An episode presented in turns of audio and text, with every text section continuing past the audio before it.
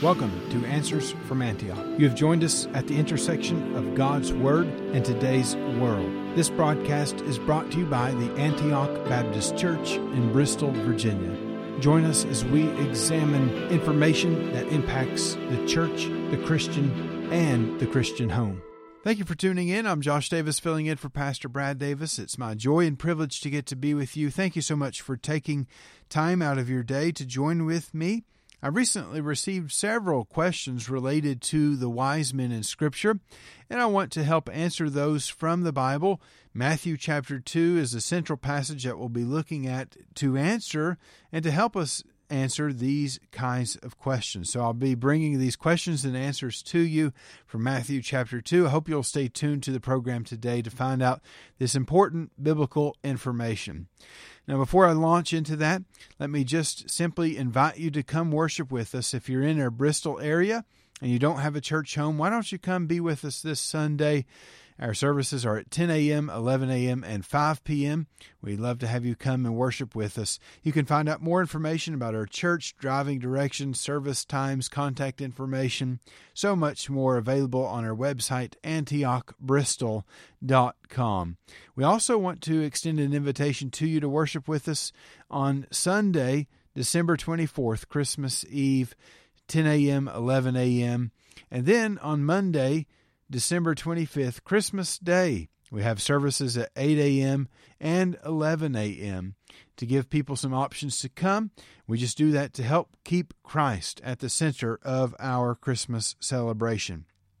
Speaking about Christmas, speaking about the first advent of our Lord Jesus Christ, we go to Matthew chapter 2 to explain some of the details surrounding the wise men when they came to where Jesus was. The first question that this person asked was, How old was Jesus when the wise men arrived? That's a common question. Matthew chapter 2 gives us some clues, but it doesn't give us the precise age of Jesus when this happened. Now, Luke chapter 2 tells us that Jesus was an infant. It uses the Greek word that's translated into English as infant to describe Jesus, the newborn baby. He was an infant at that time.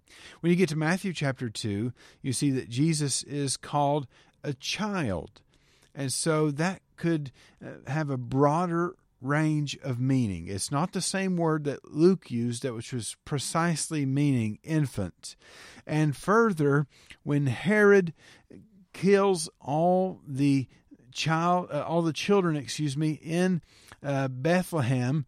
He does it two years old and younger.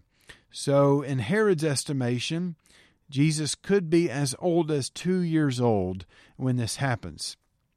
Another evidence uh, of this is that Jesus is mentioned in a house at this time in Matthew chapter number 2. So, when you add all that evidence together, we most likely think that these wise men were not there at Jesus' birth. Uh, they were not apparently there right when he was born, but they came sometime later, even up to the point where he was about two years old. And we don't have the precise timeline on that, but that's about as close as we can get as far as uh, in my thinking to answer that question. Now, another question was how many wise men were there? Well, the Bible doesn't tell us. Many people say three, three, three, three. There were three wise men. You know, we three kings of Orient are. No, there's not just three. The Bible doesn't tell us how many there were. There could have been two, there could have been three, there could have been five, there could have been 20, there could have been 200. The Bible just does not tell us. Although I think a smaller number is most likely. I, I think if it was a caravan of two, three, four hundred uh, people coming from the east, uh, this would cause an even greater stir. Uh, but it was not just three. The Bible just doesn't give us the details on how many wise men there were. Where was Jesus living when they arrived? Another good question. Where was Jesus living when the wise men arrived? Well, it tells us that he's in a house, he's in Bethlehem. It says that star disappeared, but after Herod and, and his Bible scholars that he had in Jerusalem gave them some further insight to where the Messiah would be born to go to Bethlehem. As they're leaving Jerusalem, the star reappears and it leads them every step of the way to the exact precise location where Jesus is.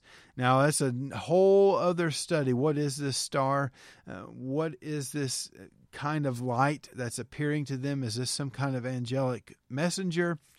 How did they respond? How did they know to respond to this particular light? Why did that cause them to pack their bags, leave their homeland, and travel what could have been hundreds of miles and then the star dis- disappears and they go to Jerusalem to figure out where to go from there. But we know Jesus was still in Bethlehem. They go to Bethlehem, and that's where they find Jesus in the house. And so, another question, sort of following up to that, what prevented them from arriving in Bethlehem at the day of his birth? In other words, why weren't the wise men there the very day Jesus was born? Well, the Bible doesn't really tell us when they arrived, as we've already discussed, and the Bible doesn't really tell us when the star appeared. It doesn't say the star appeared the very second Jesus was born. Did the star appear right before he was born? Did the star appear when he was conceived? Did the star appear uh, a month after he was born, the Bible doesn't give us the precise time that the star appeared. What the Bible does tell us is that the star appeared, and they understood that as being a symbol, a sign of Bible prophecy that said, Pack your bags, we got to travel. The Messiah is here. We're going to go see him and worship him. And so they know that by the time that they arrive there, that he will already be born and that he is going to be there. So uh, it's not so much that they were prevented from arriving at the day of his birth. It was just they responded by faith to what they saw. They were looking, they were watching, they were waiting, and they responded with faith. Another question that I was asked was if there was a lot of time that passed between Jesus' birth in Bethlehem and their arrival, how did they know where Jesus was? Well, I sort of already answered that question when I said that the star reappeared and it guided them exactly to where Jesus was. Another question is uh, what are some biblical lessons that we can learn from these wise men, these magi? And that's a great question. We don't want to just fill our heads with facts. We want to understand uh, that how scripture can change our lives. You know, I could have this discussion with an unbeliever and they would say, "Oh, that's interesting. That's interesting. That's interesting." But if it's not changing our lives, if it's not challenging us spiritually, we've stopped short of where we need to go. So that's a wonderful question to ask. And my answer simply is there's a lot of applications that we could give. I could go on and on and on and on and on about applications. One of the key ones, I think, is their response of faith. They responded with faith. They had a little bit of God's word, and yet they responded with faith in that nugget of God's prophecy they had where they were in their homeland. And they followed God by faith, even when the star disappeared, even when there was question marks in their mind. They responded with faith, and they responded with humble worship. Doesn't it sound insane for grown men to bring gold and frankincense and myrrh to this little baby that's less than two years old, this little child, and bow down on your knees and worship before him and give him these gifts? I mean, that seems to be so crazy, but they understood this is the Messiah. This is God in the flesh. This is Emmanuel, God with us, and we have come to worship him. They humbly and faithfully followed the Lord and responded with faith, responded with obedience, responded with worship for this newborn king. And the last question that was asked is What's the meaning of the three gifts, the gold, the frankincense, and the myrrh that was given to Mary and Joseph? Well, the gold could be very useful, and there's much that we could say about the gold, the frankincense, and the myrrh. All three of those could have been very useful for them as they had to go to Egypt. God provided with uh, Mary and Joseph with exactly what they needed to go on that journey.